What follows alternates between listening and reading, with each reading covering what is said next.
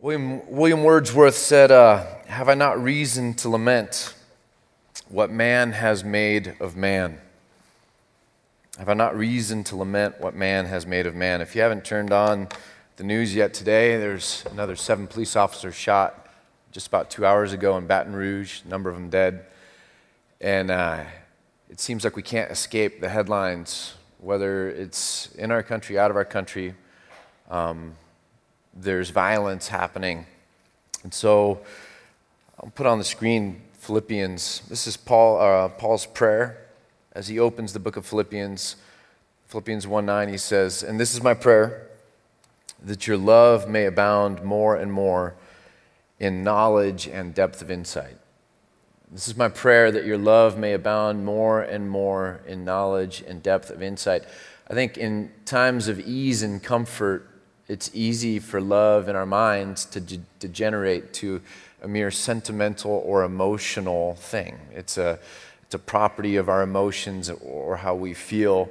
I think in difficult times, we begin to see a little bit more maybe the tenor that Paul has here that, that love and the richness of love and the depth of love and the truth of love as it works its way out in sacrifice toward others in the real world is something that needs to be built upon or fortified with knowledge and depth of insight. Love might be an emotional thing, but it's also a rational thing.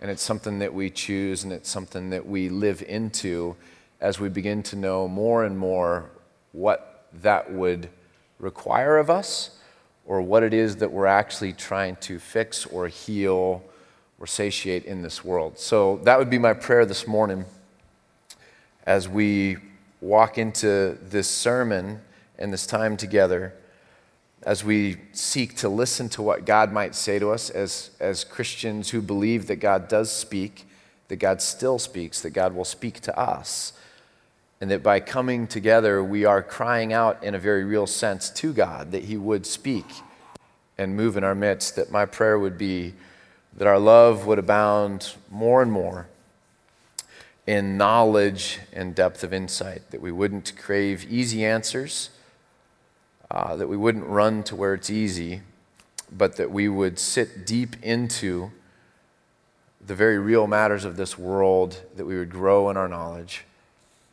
and be able to live more faithfully as Christians. Father, so we commit that to you. We ask that you would take it, that you would baptize it in only the way that you could that you would move in our hearts, that you would enlighten our minds, that you would somehow draw us closer to you, that you would infect us with a will, with a desire to see the world the way you do, and to use our energy and our resources to pursue reconciliation, that we would be agents, ministers of reconciliation, trying to bring about, to fully bring about your kingdom on this earth so that your will would be done here as it is in heaven. Use us, I pray. In Christ's name, amen. You can turn to the book of Lamentations. We're going to spend a little bit of time. We don't have a ton of time, so we're going to, we're going to do the crash course on Lamentations. Um, but Lamentations is after uh, the book of Jeremiah. It's placed there because tradition has it that possibly Jeremiah wrote the book of Lamentations. And so they're placed together in our scripture. The idea would be that Jeremiah wrote Lamentations because he is well known for writing a lot of Lamentations. Uh, he wrote one for King Josiah when King Josiah dies. It speaks all over the Old Testament of Jeremiah and his Lamentations. Jeremiah wrote a lot of Lamentations for a specific reason. Anyone want to guess? Why would you write a bunch of lamentations. Um, he didn't have a music contract, it wasn't for economic gain, it was because his life pretty much sucked. Um, if you want to know the real reason, Jeremiah is known as the weeping prophet. He's known as the weeping prophet. He probably was handed the worst mission uh, that God has ever handed anyone, or, or one of them. Certainly would be in the, the top 10. And so when God is calling him into ministry to go be a prophet, he's basically calling him into a ministry that is going to start here and just progressively get worse all the way up until this point when he gets thrown into a cistern, kind of a hollowed out cistern, and, and left there, only to be rescued by the conquering king um, who is sacking Jerusalem and frees Jeremiah from this well. But up until that point, he is beat. He is ridiculed. His own family turns against him, violently and physically turns against him, all the way till this kind of pushing out and, and being imprisoned, entombed almost in this cistern. He has um, one of the worst job descriptions of anyone who's ever been given a job description. And he is known as the weeping prophet and he writes a bunch of lamentations. Now, it's debated whether he actually wrote the book of Lamentations, but it certainly jives with what we know of this person's life. Now, the book of Lamentations is really interesting. It's five chapters, it's, um, it's basically a lament of the destruction and the emptying out and the, the, the, the kind of becoming a wasteland of the city of Jerusalem, this once beautiful city this place where God dwelt with his people that is now being, um, that has been conquered by the Babylonians in the 500s BC. And the people are moved out, and it's this awful reality of the people of God going into judgment, going into exile. And Lamentations is lamenting this. It's not just lamenting that this city is being emptied out, but it's lamenting the very real destruction of a people group and the pain that this people group undergoes. So if, if we begin, we're not going to read a ton of it, but we'll just begin with the first chunk, pick up a middle chunk, and then go to the last chunk. But in Lamentations 1, it begins and it just says, How deserted lies the city, once so full of people. How like a widow is she, who once was great among the nations. She who was queen among the provinces has now become a slave. Bitterly she weeps at night, tears are on her cheeks. Among, among all her lovers, there's no one to comfort her. All her friends have, have betrayed her, and they have become her enemies. And it continues on her affliction and her harsh labor. Judah has gone into exile. So, this is the beginning of Lamentations. And you see that kind of carry through chapters 1 and chapters 2. And the interesting thing is, in the, in the history of, of the book of Lamentations, it plays a significant role, not just for the Christian people, but for the, um, the Jewish people. This is first a Jewish book and then comes into the Christian scriptures. And so you have it sitting as a, a prominent feature of two religious communities. Interestingly enough, though, we center on uh, different parts of this book. The Jewish community has long camped primarily in chapters 1 and 2 that Jerusalem is now desolate, that, that the people, the Jewish people, have been scattered into exile. And, and so the, the history of this book in that community is a real fascinating one where Jewish people resonate with the fact that they still remain a scattered people, that Jerusalem has been sacked, and it was sacked again by the Romans later on. And so this theme of Lamentations of the people of God being spread or scattered kind of unto the nations, if you will. And so those are the chapters that, that historically Jewish people have, have centered on. Historically, Christians have centered on something different. We've centered on chapter 3. So in chapter 3, beginning in verse 22, we see this kind of refrain. So you have chapters 1 and 2 about the exile and the desolation and all that goes with it. Chapter 3 is interesting, and we grab this bridge in the middle. And then we have chapters 4 and 5 that we'll get to in a moment. But this bridge in the middle has historically been what Christians have grabbed hold of. Now, by the way, ever since Constantine, for the most part, Western Europe um, has been the, the Christian story.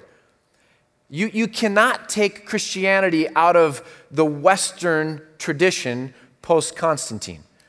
It's a very fascinating reality, but, but Western history, Western culture, is a very Christian story as well.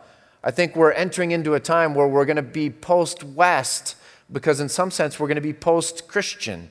But it's, it's a very Christian story from Constantine on, and that means that it has been a very um, triumphalistic Christian story. Uh, the, the papacy uh, the Catholic Church, its role in society, at one point in time being not only re- religiously, but politically the high point of, of Western culture. But then, even when the kings began to supplant the popes as the ultimate kind of authority politically, the popes still hold, uh, held the keys religiously. And so there was this kind of this relationship between kings and popes where they would oftentimes use each other for political or economic gain. Uh, if a pope wanted something legitimized, I mean, I'm sorry, if a king wanted something legitimized, he could go to the pope to try and get that le- legitimized spiritually so that people would come behind his campaign or recognize him as the rightful king of a certain area. And so you had this really interesting thing of these two things going back and forth. The papacy, by the way, uh, was the keys of the kingdom. And so, if you go to Rome now or the Vatican, or if you just look on any symbol that really comes uh, from the papacy, it's, it's basically in the line of Peter, somebody has the keys to the kingdom. They've been invested with this kind of this role of holding um, the doors, the locks to all things spiritual, all things heaven. That's why St. Peter is said to stand at the gates of heaven, right? Because he has the keys. Um, so the symbol is two crossed keys. And so you'll see that with the hat of the Pope, the kind of um, interesting hat that goes with it, and then the different coat of arms or elements from the different coat of arms of various popes coming from different families. Um, oftentimes uh, Italian families, but more and more as time went on, from different the popes coming from different parts of the Western world, um, which is what's interesting now with Francis coming from Argentina and as that begins to expand, and there's a lot of thinking that they're grooming um, various archbishops from Africa and other places so that we would eventually, very soon, have the first African pope, pope from Africa. Um, but the, the, the reality is they held the keys to this kingdom. So you have a very kind of high exalted view of the role of Christianity in society, that Christianity has triumphed, that God has brought that about into this culture, whether it be Catholic, Reformed, Anglican, whatever it is, Christianity still held this prominent role in society. And so it's no doubt or, or no surprise that the verses that, the, that, that Christians tend to gravitate towards aren't the, the first two chapters about Jerusalem because Rome, in some sense, now is the center. Europe, in some sense, is now the center. And we have a bit more of a triumphalistic view of Christianity with the church being at the top of culture. And so Lamentations 3:22 says this, because of the Lord's great love, we are not consumed. For his compassions never fail. They are new every morning. Great is your faithfulness. And I say to myself, The Lord is my portion, therefore I will wait for him. The Lord is good to those whose hope is in him, to the one who seeks him. It is good to wait quietly for the salvation of the Lord. It is good for a man to bear the yoke while he is young.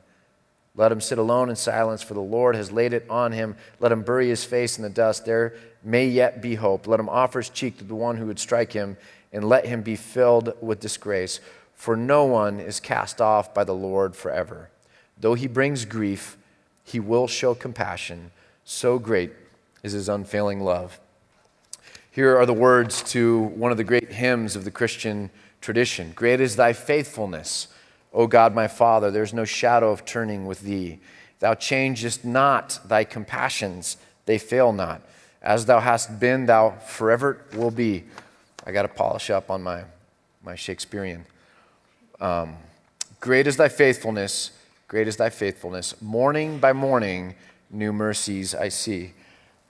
Going back to the text, um, I, uh, they, because of the Lord's great love, we are not consumed, for his compassions never fail. They are new every morning. Great is your faithfulness. There you, you go. Morning by morning, new mercies I see. All I have needed, thy hand hath provided. Great is thy faithfulness, Lord, unto me. Summer and winter and springtime and harvest, sun, moon, and stars in their courses above, join with all nature in manifold witness to thy great faithfulness, mercy, and love. Pardon for sin and a peace that endureth, thine own dear presence to cheer and to guide, strength for today and bright hope for tomorrow, blessings all mine with 10,000 beside. It's true, I think, to the text, but it's a very celebratory hymn, isn't it? It's the Christian um, view of Lamentations. It's the Christian view, more of a celebratory aspect, which doesn't really fit with the rest of the book. Let's turn to chapter 4. Chapter 4 goes on about the destruction of the people. How the gold, it begins, how the gold has lost its luster, the fine gold become dull. The sacred gems are scattered at every street corner. How the precious children of Zion, once worth their weight in gold, are now considered as pots in clay, the work of a potter's hands. Even jackals offer their breasts to nurse their young, but my people have become heartless like ostriches in the desert because of the thirst of the infant's tongue. By the way, it begins to be very descriptive of the journey into exile. The people of God being marched into exile and the, the, kinds of things that you would expect to see with kind of a death march that way. Because of the thirst, the infant's tongue sticks to the roof of its mouth. The children beg for bread, but no one gives it to them. If we continue over and go down just a bit, verse 9 says this Those killed by the sword are better off than those who die of famine, racked with hunger. They waste away for lack of food from the field. With their own hands, compassionate women have cooked their own children, who become their food when my people were destroyed. The book of Lamentations, ladies and gentlemen, in, in the Bible, taking a whole place and telling a story as it unfolds about the compassionate women who were so compassionate that they cooked their own children and that those children became food as people are being marched off in a famine context into exile. But it surely, surely must resolve, right? because great is thy faithfulness. New mercies I see morning by morning. So surely it must uh, uh, resolve here. Um, so chapter 5 must hold the resolution. But then we get to chapter 5, and, and let's just read how the book of Lamentations ends. The book of Lamentations ends with these two last verses. Well, let's read the last three verses. Um, Lamentations chapter 5, verse 20. Why do you always forget us? Why do you forsake us so long? Restore us to yourself, Lord, that we may return, renew our days as of old, unless you have utterly rejected us and are angry with us beyond measure. And that's the, the end of the book of Lamentations. Lamentations does something fascinating, I believe, for the community of God that we, we, we tend to neglect as Christians, certainly Christians in America. We don't, we don't have a category for lament. We have a category for celebration, we have a category for grief, and we have a category for wanting our grief quickly to turn to resolution so that we can go back to celebrating. We don't have a category, at least not most of us, for grief that turns into lament, lament that turns into waiting and, and crying out to the Lord with no necessary end in sight. We don't have a category for lament like that. But there's something beautiful to this book being in Scripture because it shows us the worst of the worst of humankind of depravity, of people doing evil to other people, of people experiencing true and utter tragedy. True and utter, uh, utterly a sense of forsakenness that God has somehow left us, that God has somehow left me, that somehow in God leaving us or me, that's not just a, an emotional reality, but it has utterly laid me to waste, to poverty, to being unable to care for my kids, to not knowing what's going to happen tomorrow, of fear.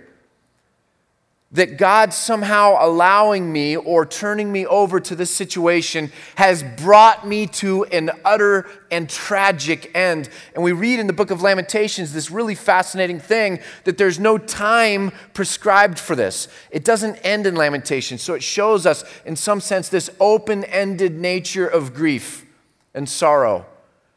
And in this open ended nature of grief and sorrow that we sit in in sackcloth and ashes, it still shows us something beautiful that our grief can find language and should find language as we pour ourselves out to God. The proper end of grief in our lament, in our truth telling of how this really feels, the proper end of that is to turn it back to God in prayer. That's something beautiful. That's something that those who have suffered or been oppressed have always understood.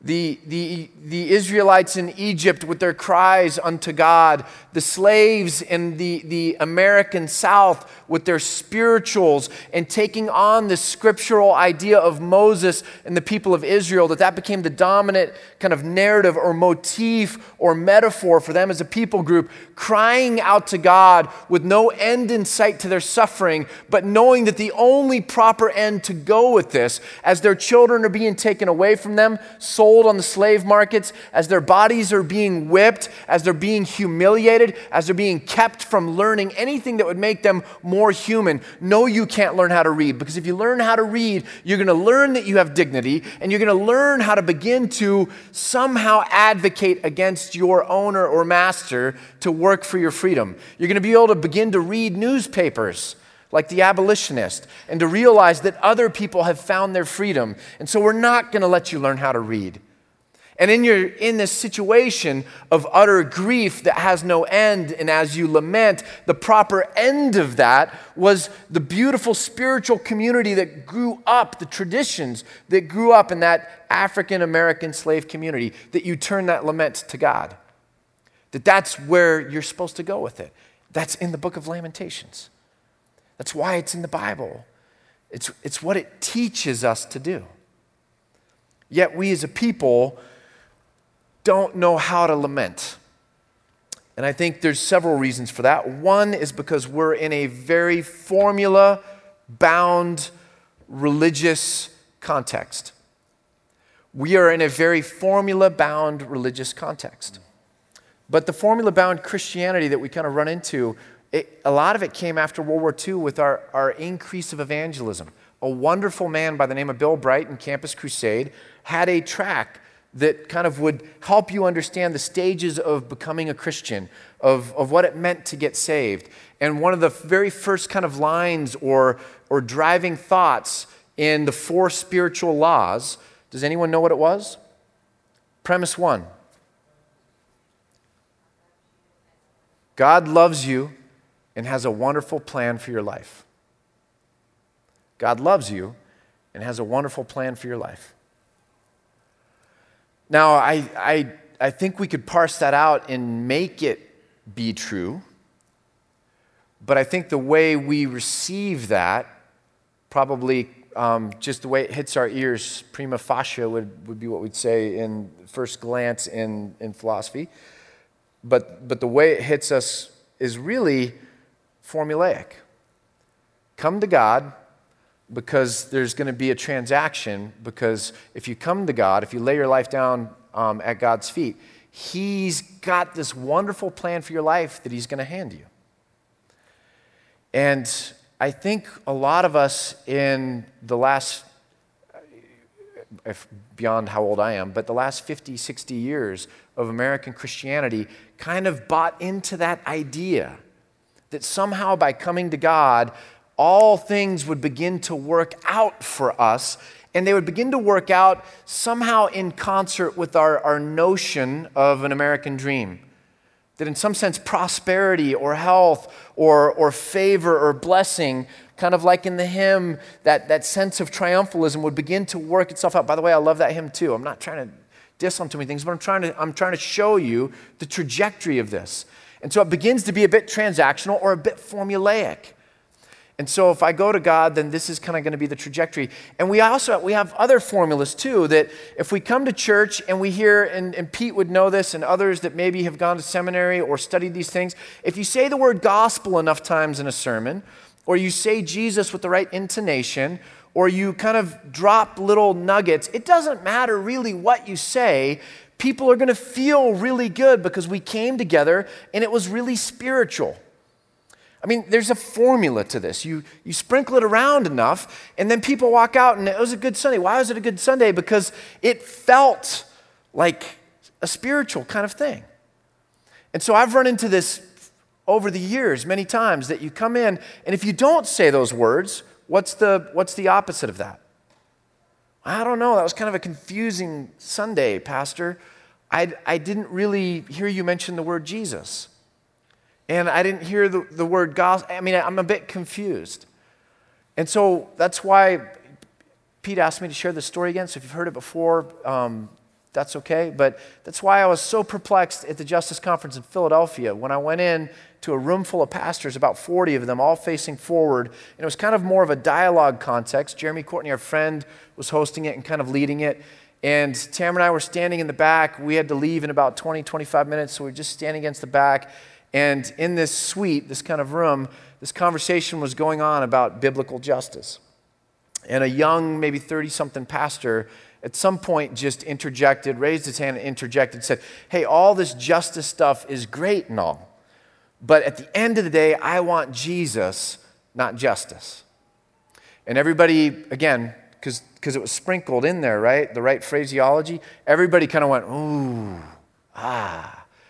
And, and kind of a couple people started cropping up and saying things. And Jeremy's at the front of the room, and he can see me at the back of the room, and he can see that I'm just squirming.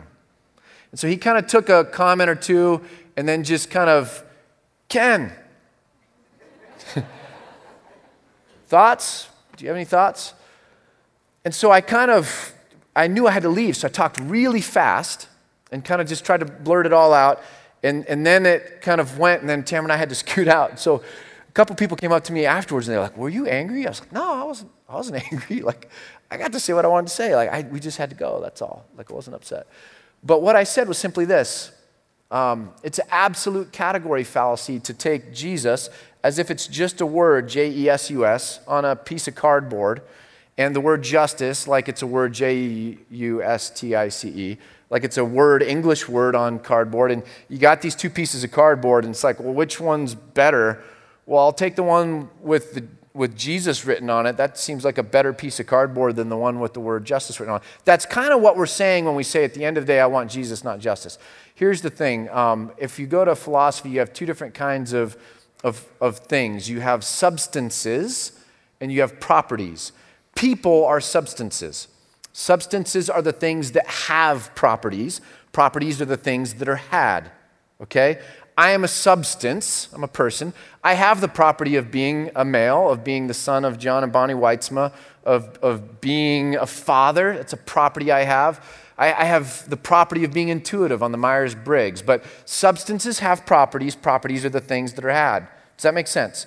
Interestingly enough, some properties that we have are essential, some are non essential. If somebody goes to Afghanistan and, um, heaven forbid, hits an IED and loses a leg in an explosion, are they still, are they still uh, Fred or Greg? Are they still who they, they are?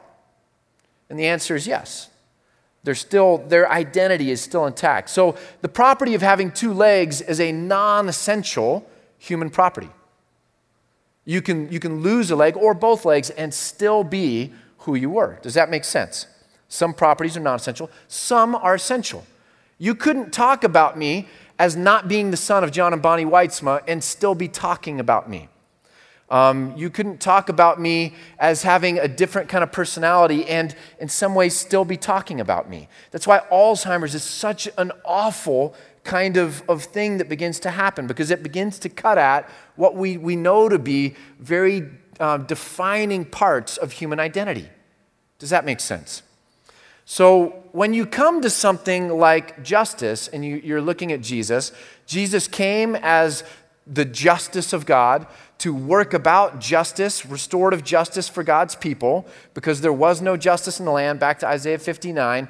And as he's working this stuff out, making things as it ought to be, he, he literally, in love, sacrificial love, dies for our sins so that God can extend this grace and re- reconcile us back to himself. So, in this whole kind of um, retributive justice kind of way. And then God, uh, Jesus extends this calling of reconciliation and restorative justice to us as the body of Christ, that as we continue on into society, that we're going to work this. And he says, My command to you, and in fact, my only command, my new command, is that you love each other as I've loved you. That, that as you've seen me love people, I want you to love others that way. And, and he goes even further than that, and he says, that if you don't do that, if you, if you don't love someone, it's as if you're not loving me. And if you love somebody, Matthew 25, it's as if you're loving me. In justice, we find out it's not only this defining thing of Jesus, but uh, also of God, that it's the footstool of the throne, it's his scepter, that it's this kind of defining characteristic of God. God is just, just like God is love, right?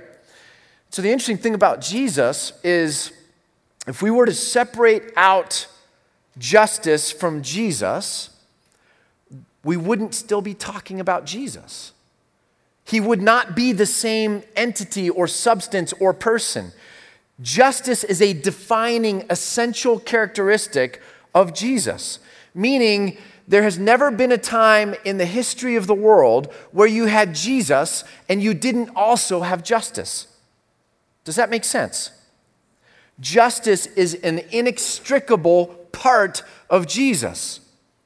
So you can't put Jesus' name on a piece of cardboard and the word justice on a piece of cardboard and say which one's more valuable. It's a complete category fallacy.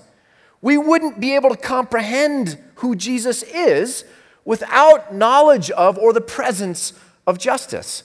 Just like we couldn't take God and say, let's try and understand God, but let's put his holiness or his love off to the side. Now, what kind of a person is God? What kind of a father is he? Well, I, it, I don't know. I can't begin to answer that question until you sneak the love and the holiness back in because I don't really think we're talking about God when you've put those other things on the shelf because those are essential characteristics of who God is. So I basically did a quick version of that with this group of pastors and I said, so the point is, you can't make the comment that at the end of the day, I'd rather have Jesus, not justice. To have Jesus is to have justice, or to have a regard for justice, or to understand what justice is, or to desire its fullness to come about on earth as it is in heaven. And so you have this interesting thing where we want to live by formulas and so we end up not pushing into a deeper depth of knowledge and level of insight that informs our love. Our love begins to be a bit more kind of just on the surface Christian love, that we feel very spiritual. We like to feel very spiritual. And there's little formulas or little pieces that just kind of keep us, our blood sugar level, our Christian blood sugar level, kind of level. And, we, you know, and if we crash, we, we get some more of that. And, I'm, and I'm, I know I'm overstating it for a fact, but please hear me. We're not supposed to live by formula. We're supposed to live by faith. Formula would not have helped Jeremiah at all.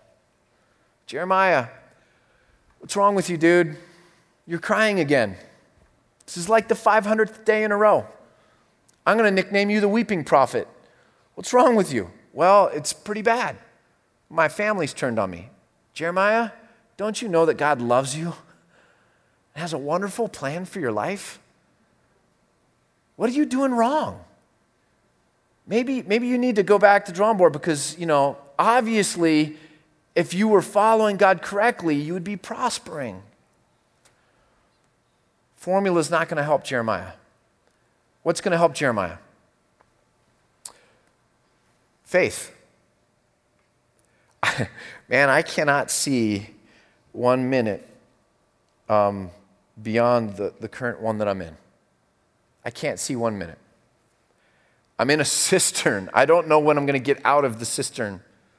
I don't have a formula for this, and spiritual language isn't going to help me. By the way, the book of Esther, it's about how God thwarted genocide that would have wiped out, if not all, a significant amount of his people. The book of Esther.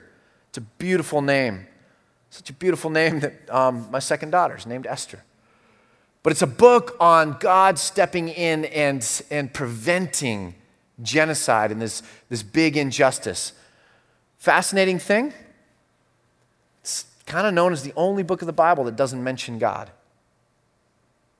Jesus tells a story like, how do we get to heaven? Like, haven't I already told you this? God is love. Love is a really big part of this. Obey my commands about loving. And, and, well, what does love really look like? And who is my neighbor? And then Jesus tells the story of the Good Samaritan. Remember the story?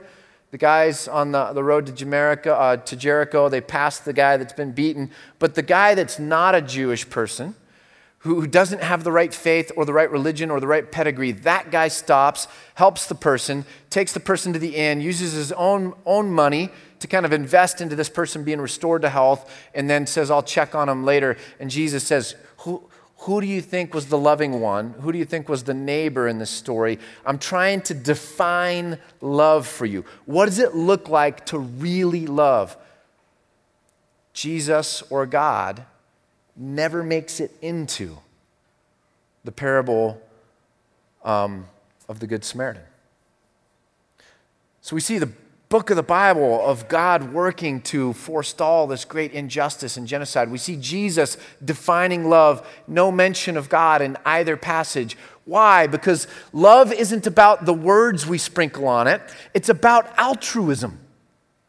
It's about understanding what it means to lay down your life for another um, justice and things being put back the way it ought to be certainly has reference to God. But as it works out in human history, as it works out this week when we see headlines of different people protesting, or God forbid, more people being shot or killed in acts of violence, that sometimes we enter into those conversations with an understanding of what ought to be, and we work for it and we talk for it. And if we don't reference God necessarily and, and in the conversation from this minute, minute one to minute 17, that's okay.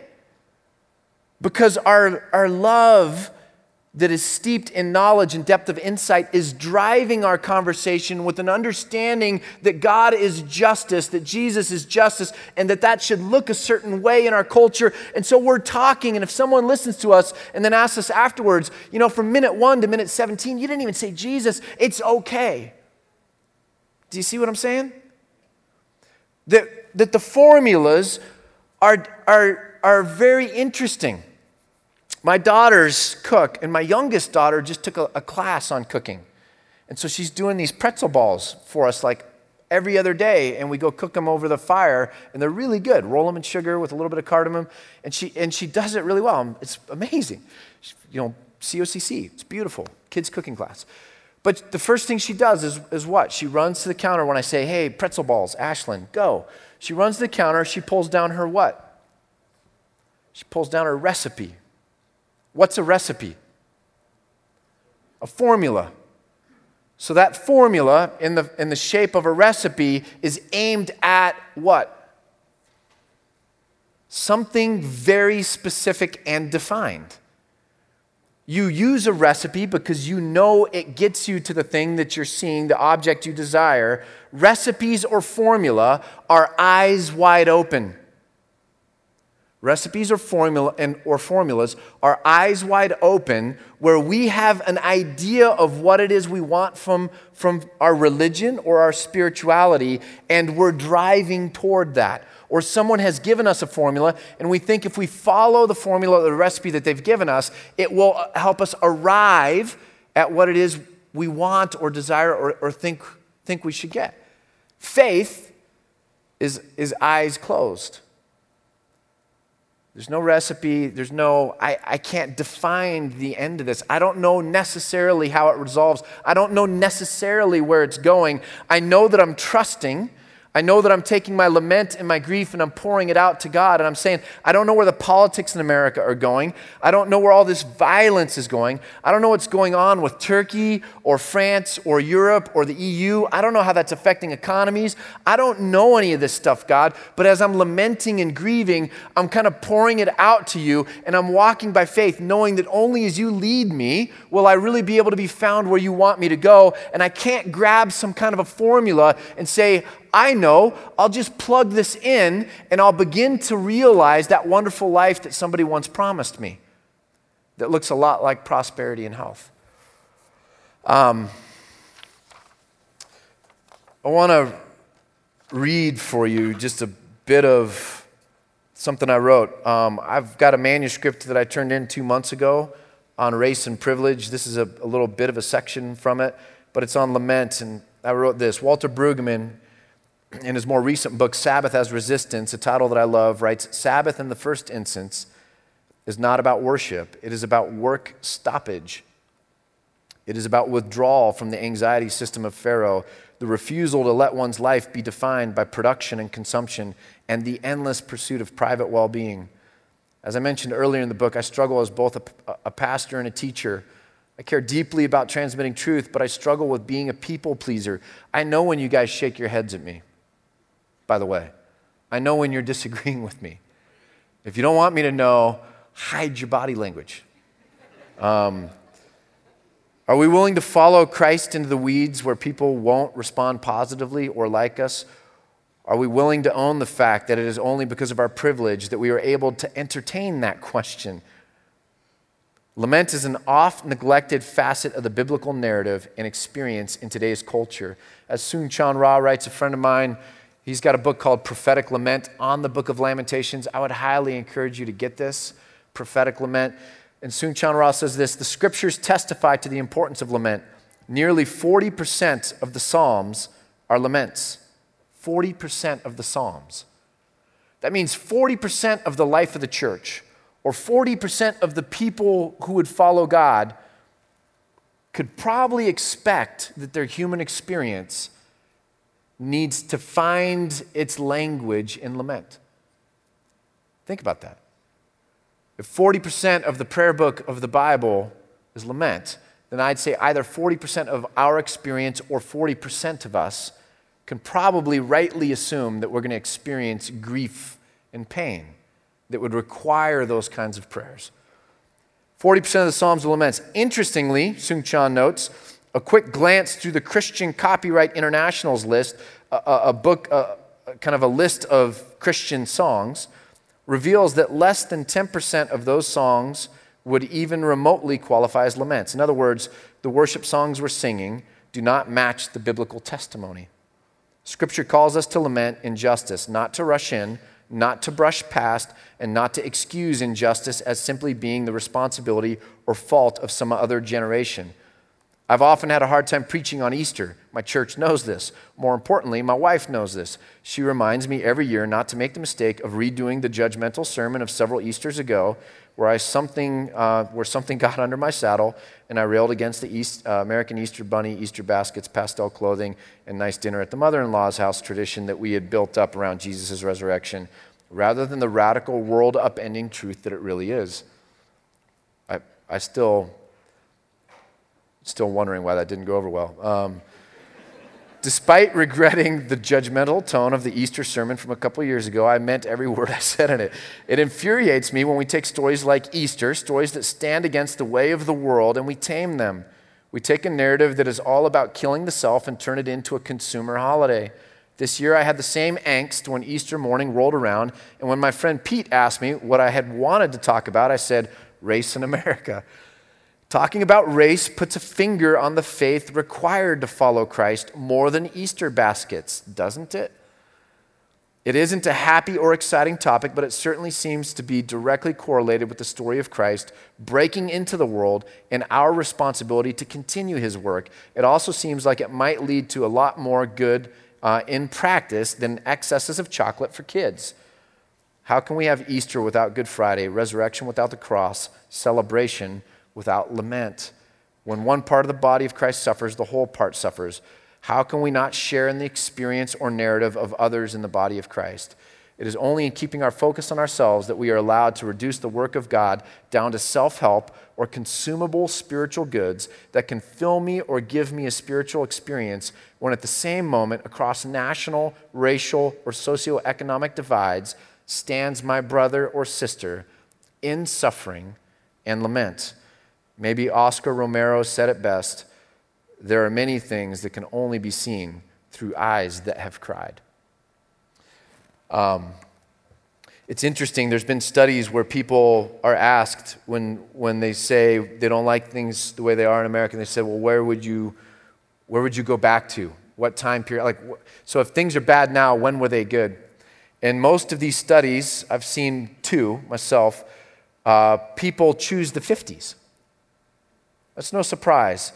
Um, synthetic plastics were, were really invented or certainly were um, just exploded during World War II as we were trying to come up of, for alternatives to rubber. And those synthetics, those plastics, led to refrigerators and other kinds of devices that we then brought into our homes, which was amazing. And so you have refrigerators coming as, as freeways got built, and freeways got built by Eisenhower, who was the head of the Allied command in Europe during World War II, and he had seen what the Autobahn had done for Hitler in being able to move troops quickly from one part of the country to the other. And so we do this whole freeway system really from a, a military mind trying to say this is going to be a good thing. And that allows for and, and kind of goes in concert with the rise of sub- suburban neighborhoods. So you see this explosion of neighborhoods outside, 45 minutes outside the city. And so those homes are new. So people's homes, large quantities of homes are new. The GI Bill is allowing people to buy homes for the first time on 30 year notes and, and with loans from the government. And so you have this kind of interesting thing. So neighborhoods, you had Leave It to Beaver happened in the 50s.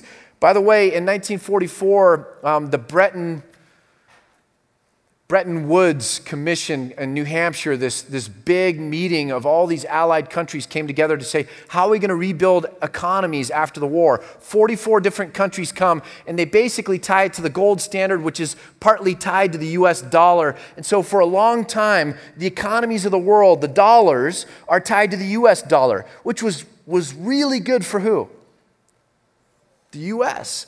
And, and that lasted till 71 when Nixon uncoupled the US dollar from gold. And then that was the end of, of the Bretton Woods kind of agreement.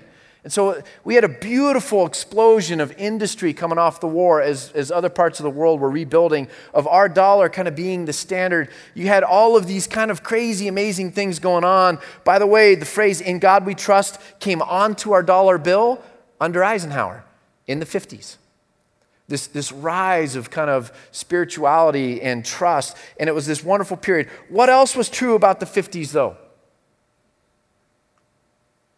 There's Jim Crow, Jim Crow laws fully in effect.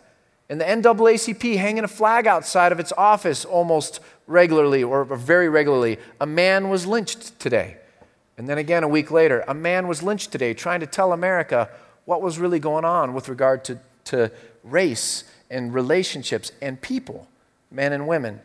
And so the interesting thing is the, the, the protesters that you see on TV today, a lot of them are shutting down freeways. And we're like, why are they doing that? What a crazy thing to do. And people need to use those freeways. People need to get to hospitals. Why are they doing that? Those freeways being built when blacks didn't even have the opportunity to vote in many southern cities that didn't come really till 1965 that a lot of those freeways were put right down the middle of African American communities, bridging from city center out to the suburbs. And basically saying, as we're coming into the city from our suburbs that you're not allowed to live at, we're not really going to see you. And so, taking over and shutting down freeways is a part of protesters saying, Do you see us now?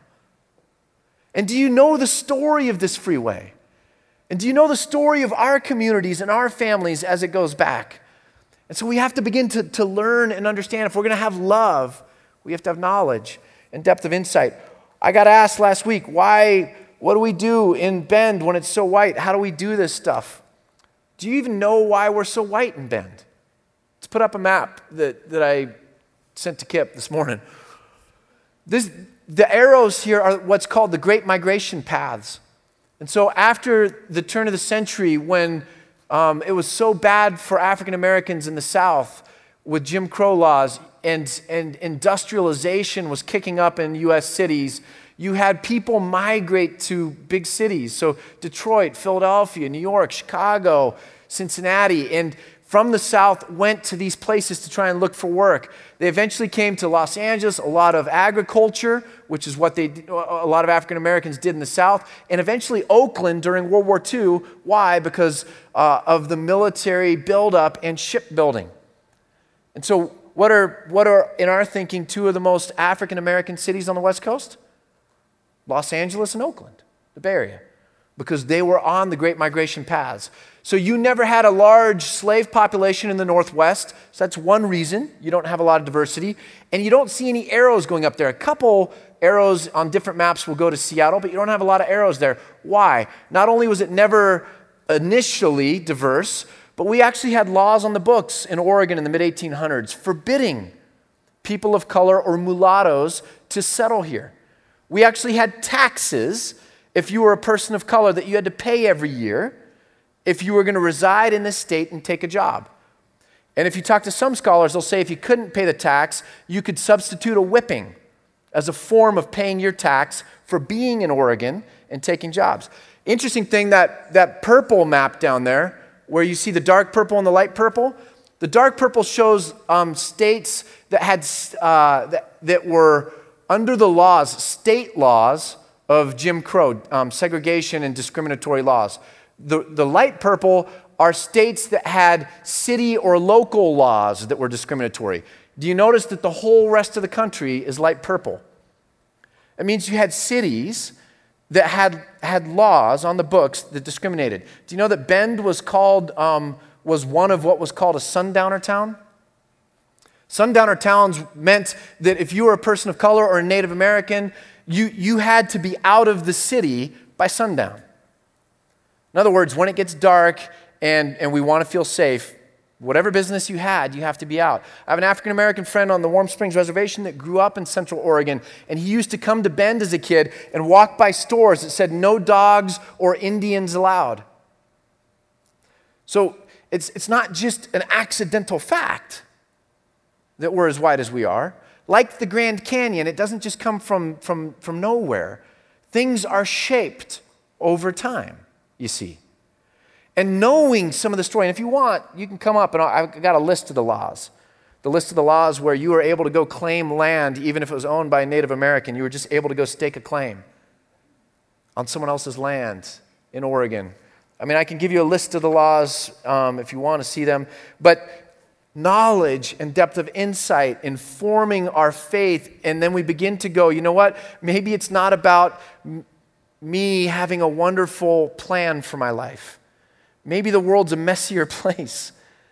Maybe it's tragic out there. Maybe it's going to end tragic for me or someone I know. Maybe this causes confusion. Maybe, God, I don't understand what you're doing here. Maybe this is painful or hurtful. Maybe I don't have the answers of how to fix this really quick so that we go back to prosperity and celebration. God, I don't know what to do with all this.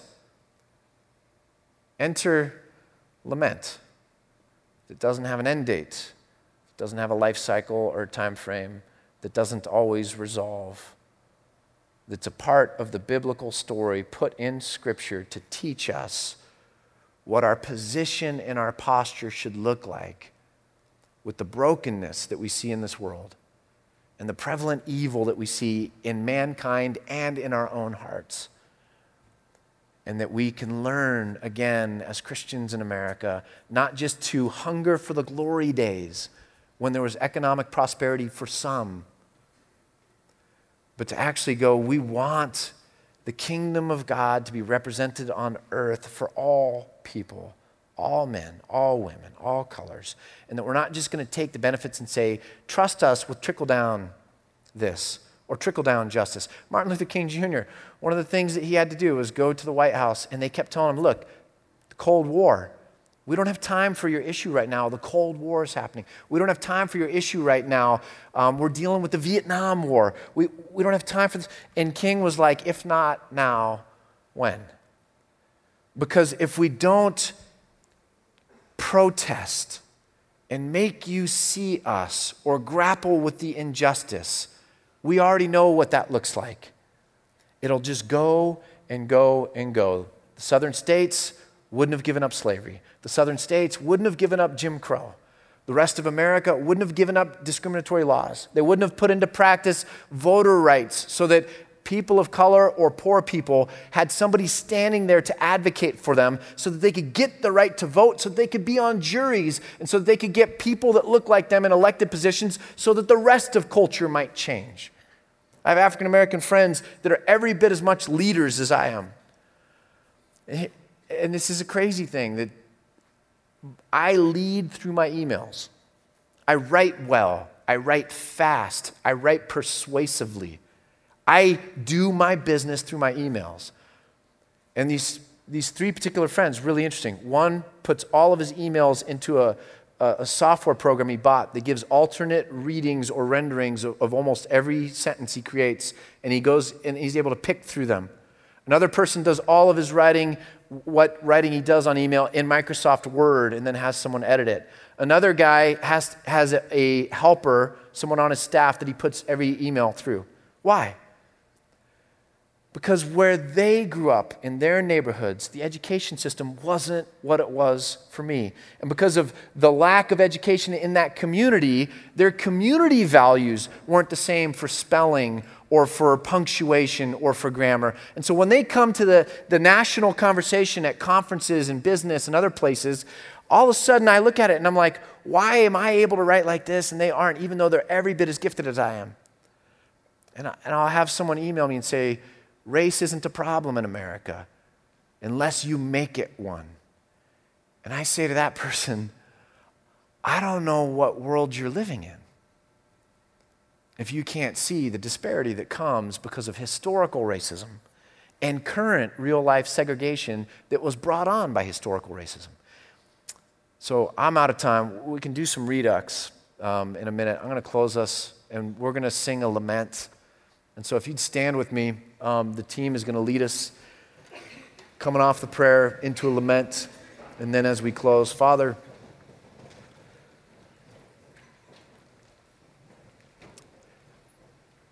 a lot of us are new with, with this idea that we can't fix everything. We're new with this idea that we have to, to sit in the mess. We're new with this idea of lament. But lament goes way back in our tradition, and I pray that you would call us to faith into that orthodox discipleship following Jesus Christ, that we wouldn't put our hope or our trust in formulas or spiritual niceties or wanting to feel like love is an emotional or sentimental reality that we just have, and so the world should be a great place because of how we feel. But that we would push further, that we would lean harder, that we would go deeper, that we would hunger for knowledge and depth of insight and that we wouldn't try to always resolve, but that we would sit there oftentimes in sackcloth, sackcloth and ashes and in solidarity with Christian brothers and sisters. No matter what profession, no matter what color, no matter what socioeconomic uh, status that they are, that we would recognize and understand and feel their pain, sit with them, and understand that you are the only hope for the world. That all this pain, all this lament has to be directed at you. There's nowhere else we can take it. We pray that in Christ's name.